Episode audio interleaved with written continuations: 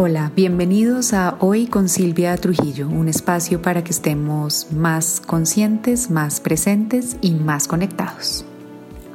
Hola a todos, bienvenidos a un nuevo episodio de con Silvia.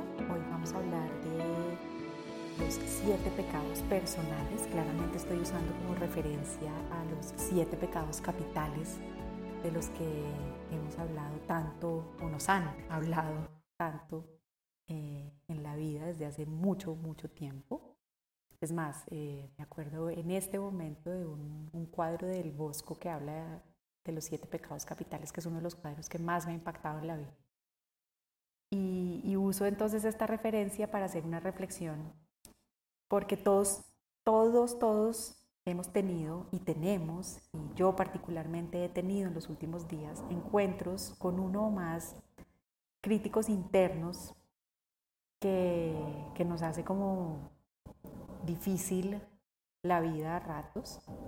Y para efectos de este episodio, pues los he decidido llamar pecados personales a esos críticos internos.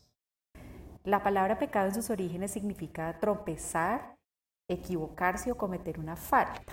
En ese sentido voy a hablar de los tropiezos, errores y faltas eh, que nos llevan a cometer siete actitudes que se reflejan en esa voz durísima que hace declaraciones muy negativas y basadas en el miedo y que nos mantiene encerrados en ciclos repetitivos de dolor, vergüenza, de depresión, de tristeza y, como de, falta de, de poder y de amor propio. El objetivo es comprender un poco mejor nuestra propia mente y en el proceso aprender a alterar un poco esas respuestas instintivas que nos hace atentar en contra de nosotros mismos para que podamos experimentar más paz y bienestar. Entonces les presento los que considero siete de nuestros principales pecados personales para que les llevemos un poquito de luz y de conciencia eh, y aprendamos a observarlos en principio y de pronto a manejarlos para que no nos lleven a lugares tan oscuros como los que nos pueden llevar cuando dejamos que sean ellos como los que tomen las riendas de nuestra vida y de nuestros días. Entonces, vamos a arrancar con el primer pecado personal y, claro, ustedes saben como siempre lo que yo comparto es eh, lo que me pasa a mí, lo que me trabajo a mí misma, de pronto ustedes encontrarán eh, algunas coincidencias entre mis pecados personales y los suyos, de pronto los suyos eran otros y como siempre la invitación es usen como referencia lo que les comparto eh, para encontrar sus propios aprendizajes e identificar sus propias situaciones que los puedan trabajar. Es el primero mío que, que me, ha, me ha hecho pasar unos malos ratos estos últimos días y que salió como clarísimo para el episodio es eh, el pecado personal del perfeccionismo. Este pecado se caracteriza por establecer estándares demasiado altos, eh, por no decir a veces imposibles de alcanzar, y por eso nos hace tropezar en nuestros propósitos y fallarnos a nosotros mismos y puede hacerlo en todas las áreas de nuestra vida. El que me ha pegado más duro a mí en estos días es eh, en el trabajo. Eh, ponerme metas supremamente altas, eh, ser sobreexigida conmigo, con lo que hago, eh, y, como que estarme calificando cada cosa que hago y tratando de medirla en unos resultados que la verdad al final uno no sé de dónde se inventa. Me ha, me ha costado y me ha pegado durísimo y me ha hecho fallarme a mí misma porque el perfeccionismo tiene como un arma de doble filo y es nos sobreexige, pero como nunca va a ser suficiente, siempre nos va a hacer terminar sintiendo mal y sintiendo menos. Entonces es un círculo vicioso y por eso es un pecado en contra nuestra. Eh, como les digo, yo lo he padecido muchísimo estos días de manera impresionante en, la parte de mi trabajo, en lo que hago, y me lo mido en todo, ¿no? En, desde a, cuántas personas he podido llegar con mi acompañamiento, hasta si el acompañamiento que estoy ofreciendo es lo suficientemente bueno. Eh, y ojo, este tiene una trampa adicional que es la trampa de la comparación, porque el perfeccionista siempre se mide en contra de algo, ¿no? Y como les decía ahorita, pues esas medidas son al final súper ilusorias y súper impuestas porque nadie hace nada como nosotros, entonces realmente ninguna comparación va a ser eh, efectiva. Pero así como en el trabajo lo puedo hacer yo, eh, lo podemos hacer en todas las demás áreas de nuestra vida.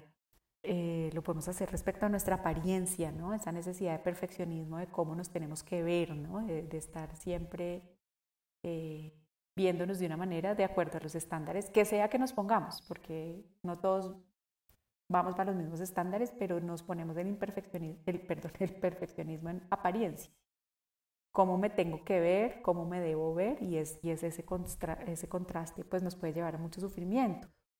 Y ojo, también en nuestras relaciones, ¿no? Creo que en este pecamos mucho hoy en día eh, como sociedad, porque vendemos relaciones muy perfectas todo el tiempo y eso hace que pequemos en contra de nosotros porque al final, como digo yo siempre, pues lo que se muestra eh, es solo un pedacito muy chiquito de la realidad de la vida de las personas y, si estamos buscando tener relaciones perfectas como las que vemos en redes sociales o como las que nos muestran los medios o como las historias que nos cuentan los medios o que nos contamos a veces entre nosotros mismos, pues hombre, vamos a estar casi siempre muy frustrados porque la realidad de la vida no es esa perfección en relación. Y de ahí para abajo todo lo que caiga.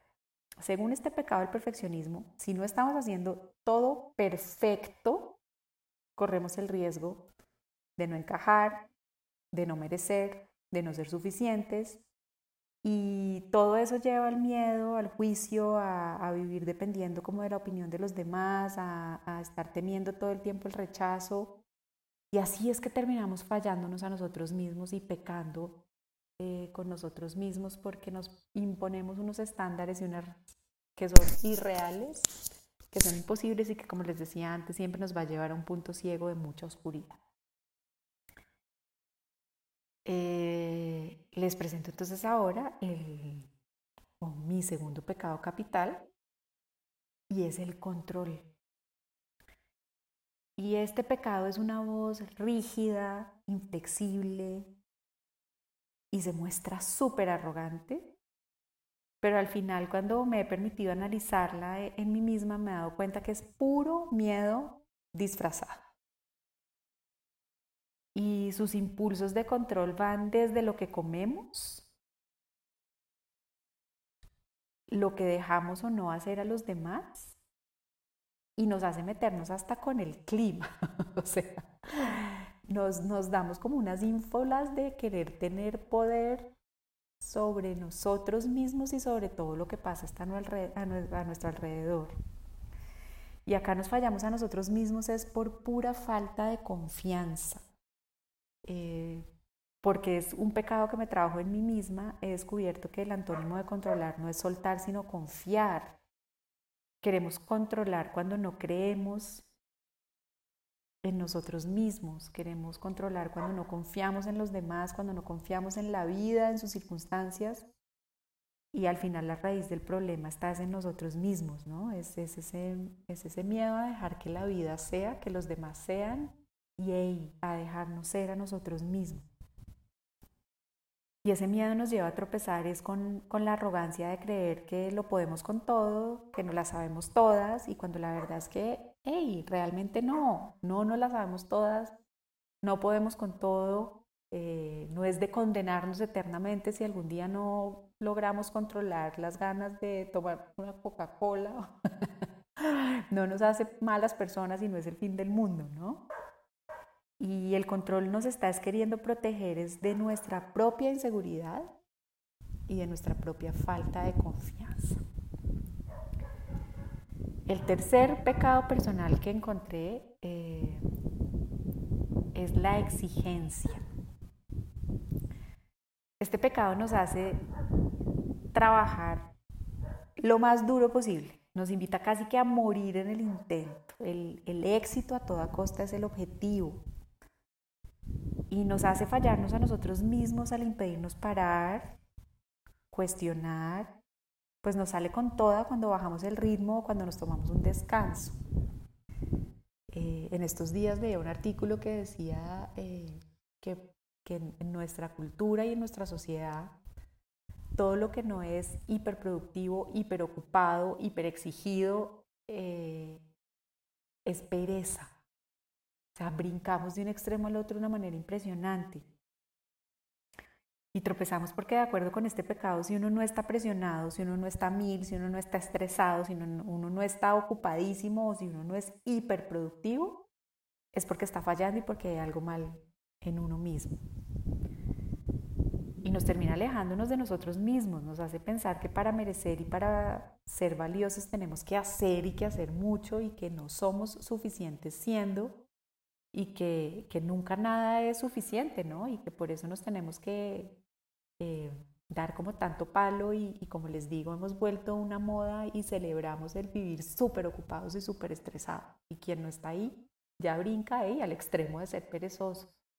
Y, como suelo decir, pues entre, entre un extremo y el otro hay, hay muchas partes, ¿no? Y uno puede tratarse con, como con más cariño y, ser al final más acertado y más honesto, reconociendo que todo en la vida son ciclos y que, claro, sin duda hay ciclos en donde uno es súper productivo y está súper ocupado. Esos ciclos, por definición, necesitan o surgen de otros en los cuales hay más calma, hay más tranquilidad, hay más tiempo pero yo particularmente me doy mucho palo cuando veo que me queda tiempo libre, por ejemplo, o que acabé el día más temprano, o que un espacio en el que no, no tenía claro cómo llenar el tiempo en ese blanco y eso me, me generaba angustia y me preocupa porque siento que estoy siendo perezosa o que estoy siendo vaga o que no estoy haciendo suficiente. Y me he dado cuenta que es pecar y atentar en contra de mí misma porque darme esos ratos de, tranquilidad es simplemente entender que la vida es cíclica y que tiene momentos de, ocupación y momentos de descanso y que no hay nada mal con descansar y que no hay nada mal con un rato en el que no tengas ni idea qué ponerte a hacer y que la opción sea o leer un libro, ¿sabes? O simplemente ponerte a mirar las nubes, qué sé El siguiente pecado personal eh, que encontré es el miedo. Y este pecado hará cualquier cosa para hacernos perder la confianza en nosotros mismos, en un esfuerzo por evitar que corramos riesgos, que salgamos de lo conocido en cualquier aspecto de nuestra vida. Este, este pecado nos hace tropezar eh, e ir en contra nuestra al hacernos creer que lo conocido, lo cómodo, lo igual, lo estandarizado son los mejores lugares para estar. Cualquier intento de elevarse, de cambiar o simplemente hacer algo diferente es visto como una amenaza para uno mismo. Y por eso nos mantiene encerrados y limitados y terminamos fallándonos a nosotros mismos porque ni siquiera nos damos la oportunidad de intentar algo. Y este, uy, también me ha costado mucho en, varios aspectos, ¿no? Como que surge una nueva oportunidad o hay una nueva posibilidad y uno le hace como todo ese análisis de pros, contras, de todo que uno no lo debería hacer. Si el impulso es, es ensayar, eh, creo que, era Osho el que le oí alguna vez decir que entre lo conocido y lo nuevo, él siempre escogía lo nuevo, solo por el simple hecho de experimentar. Y, si pensamos y entendemos que, que, a esta vida maravillosa vinimos a experimentar, a conocer y aprender, pues claramente siempre lo nuevo invitará a algo. Y miren que el miedo nos detiene y nos lleva a pensar que lo estandarizado, lo conocido, lo que hemos visto siempre es lo que debemos hacer y nos mantiene como limitado. Entonces atentamos en contra de nosotros mismos porque a veces ni siquiera nos damos la oportunidad de ensayar algo, así sea para decir no me gustó, no me funcionó, que ahí ya generé experiencia y, y ya sé, ¿no? Pero el miedo nos opaca nos limita y, nos estanca. Y, así atentamos en contra de nosotros mismos porque nos quedamos creando unas vidas como muy planas, muy superficiales, que al final terminan aburriéndonos. Pero no sabemos cómo salir del aburrimiento y preferimos el aburrimiento y el estancamiento al miedo. El siguiente pecado personal que encontré es el pesimismo. Y este pecado transmite el mensaje de que somos intrínsecamente defectuosos, que no importa lo que hagamos, todo es susceptible de salir mal. Se resume en esa famosa ley de Murphy de piensa mal y acertarás. Eh, uf, que creo que hace mucho daño porque si uno la decanta y la piensa después, entendiendo como entiendo muchas cosas hoy, creyendo lo que yo personalmente creo hoy, es que es que uno termina manifestando aquello en lo que cree y en lo que pone su atención, pues claramente si uno cree que todo va a salir mal y pone su atención en todas las posibilidades de que salga mal, pues ese va a ser el resultado que va a tener. Y nos hace tropezar e ir en contra de nosotros mismos porque nos impide dar pasos. Nos, normalmente está alimentado y es más fuerte en aquellos quienes alguna vez hemos ensayado algo y nos ha salido mal, que es mi caso, o en quienes hemos experimentado situaciones traumáticas, que también es mi caso. Entonces nos hace tropezar y fallar porque nos deja en el pasado y constantemente viene como a recordarnos eso que salió mal, eso que, que se sintió doloroso, eh, nos mantiene ahí atrás como amarrados a la sensación que sí, es horrible, es incomodísima y es durísima de, que algo no haya salido como queríamos.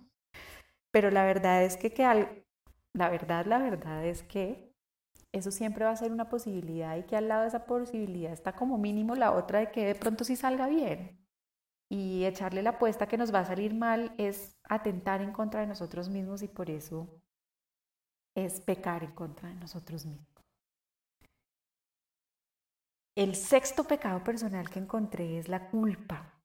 Y este pecado nos condena eternamente por equivocarnos o por habernos equivocado. Es decir, nos condena por lo que somos, que es ser humano. Nos fallamos a nosotros mismos porque al culpar nos, nos estancamos en un círculo vicioso de juicio en lugar de permitirnos reconocer y aprender de nuestros errores. Todos cometemos errores, pero también todos tenemos el potencial para aprender de ellos. Nos fallamos y pecamos en contra de nosotros mismos es no al equivocarnos, sino al guardar resentimientos y vergüenza por nuestras acciones. Y el peso de esas dos cargas solo va a llevarse en nuestro interior, es decir, solo vamos a padecerlo nosotros mismos y nos hace tropezar este pecado al creer que para evitar que el pasado se repita debemos estarlo recordando todo el tiempo y, debemos estar como sí, castigándonos eternamente y flagelándonos eternamente por una acción que cometimos en el pasado. Entonces aquí no se trata de hacer que uno no, que no ha pasado nada, sino precisamente como les decía antes, de dedicarnos a, a buscar, reconocer y aprender en qué fallamos y cómo podemos mejorar para la próxima, pero no mantenernos como en ese estado de condena eterna que lo único que hace es atentar en contra de nuestro bienestar. Y finalmente, el séptimo pecado personal que encontré es eh, la mediocridad. Y en cierta manera este pecado es el opuesto al de la exigencia, porque tratará de hacer que nos ajustemos a lo mínimo, ¿no? a, contentarnos con lo que hay, a, a, caer en esas frases como de así es la vida, o esto es lo que toca, ¿no? o así es, ¿qué le vamos a hacer? y nos fallamos a nosotros mismos al no permitirnos cuestionar eh, si algo no nos está pareciendo, si no nos está funcionando, ¿no? Y eso no es ni ser desagradecido, ni, ni pasar al extremo de ser arrogante, simplemente permitirnos cuestionar, y si algo no me está funcionando, ¿será que puede haber algo diferente o mejor para mí? Y eso no es criticable, eso es válido nos impide buscar y nos impide crecer como personas porque si ya llegamos a un mínimo como establecido en el que todo el mundo nos dice, no, pues ahí, ahí hay que agradecer lo que tiene y entramos es a compararnos con otros que tienen menos, en fin, nos mantiene como otra vez en ese lugar de oscuridad y de fallarnos a nosotros mismos. Nos hace tropezar dejándonos distraer con banalidades y acomodándonos en el conformismo en vez de hacernos ir como un poquito más allá y, y explorar nuestra potencialidad. Entonces estos son los siete pecados personales que encontré, como les dije, los he vivido y los he sentido en carne propia, siguen estando ahí, y, pero creo que el, primer paso al ser capaz de, ponerle un nombre e identificarlos me ha ayudado mucho a, a, no dejar que gobiernen mi vida y que me manden al infierno, que el infierno no es más que ese estado en donde nos sentimos paz y bienestar con nosotros mismos. Y, y como les digo, solo ponerme el nombre eh, me ha ayudado mucho. Los invito a cada uno de ustedes a ver si alguno, si comparten alguno de los míos o si, o identifican alguno otro en ustedes y que hagan el ejercicio porque simplemente observarlos identificarlos los va a ayudar. Voy a repetir los míos entonces. Son Mis pecados personales son el perfeccionismo, el control, la exigencia, el miedo, el pesimismo, la culpa y la mediocridad. Y me di cuenta eh, al, al preparar el episodio que por muy contradictorio que parezca, cada tipo de pecado en el fondo está tratando de protegernos de una amenaza psicológica o emocional que percibimos. Eh, pero con ese discurso de protección terminas atentando en nuestra contra. Entonces aprender a comprender por qué es así, por qué pecamos más en uno que en otros o, o por qué pecamos contra nosotros mismos en este tema o en este tema, es la clave para lograr un cambio positivo y duradero en nosotros mismos. Recuerden que la autocompasión y hacer estos análisis desde, desde el amor y desde el cariño y no desde más juicio es tanto un proceso como una práctica, más no un único destino. Y que cada uno de nosotros está a cargo de este viaje, de, estar eh, mirando qué está funcionando, qué no y sobre todo cómo nos estamos tratando. Entonces la invitación es a que nos revisemos con amor e identifiquemos cómo estamos pecando contra nosotros mismos, es decir, cómo nos estamos fallando a nosotros mismos. Espero como siempre que el episodio de hoy eh, les aporte algo en sus procesos, en sus vidas, a estar más presentes y en mayor bienestar. Me encantará que me cuenten eh, de su proceso de revisión de pecados personales, cómo se sintieron, qué, genera esta revisión, pasen por redes a saludarme, arroba Silvia Trujillo Coach. Y como siempre para mí una delicia poder compartir estas reflexiones y este espacio con ustedes. Les dejo un abrazo muy muy grande y nos vemos en el próximo.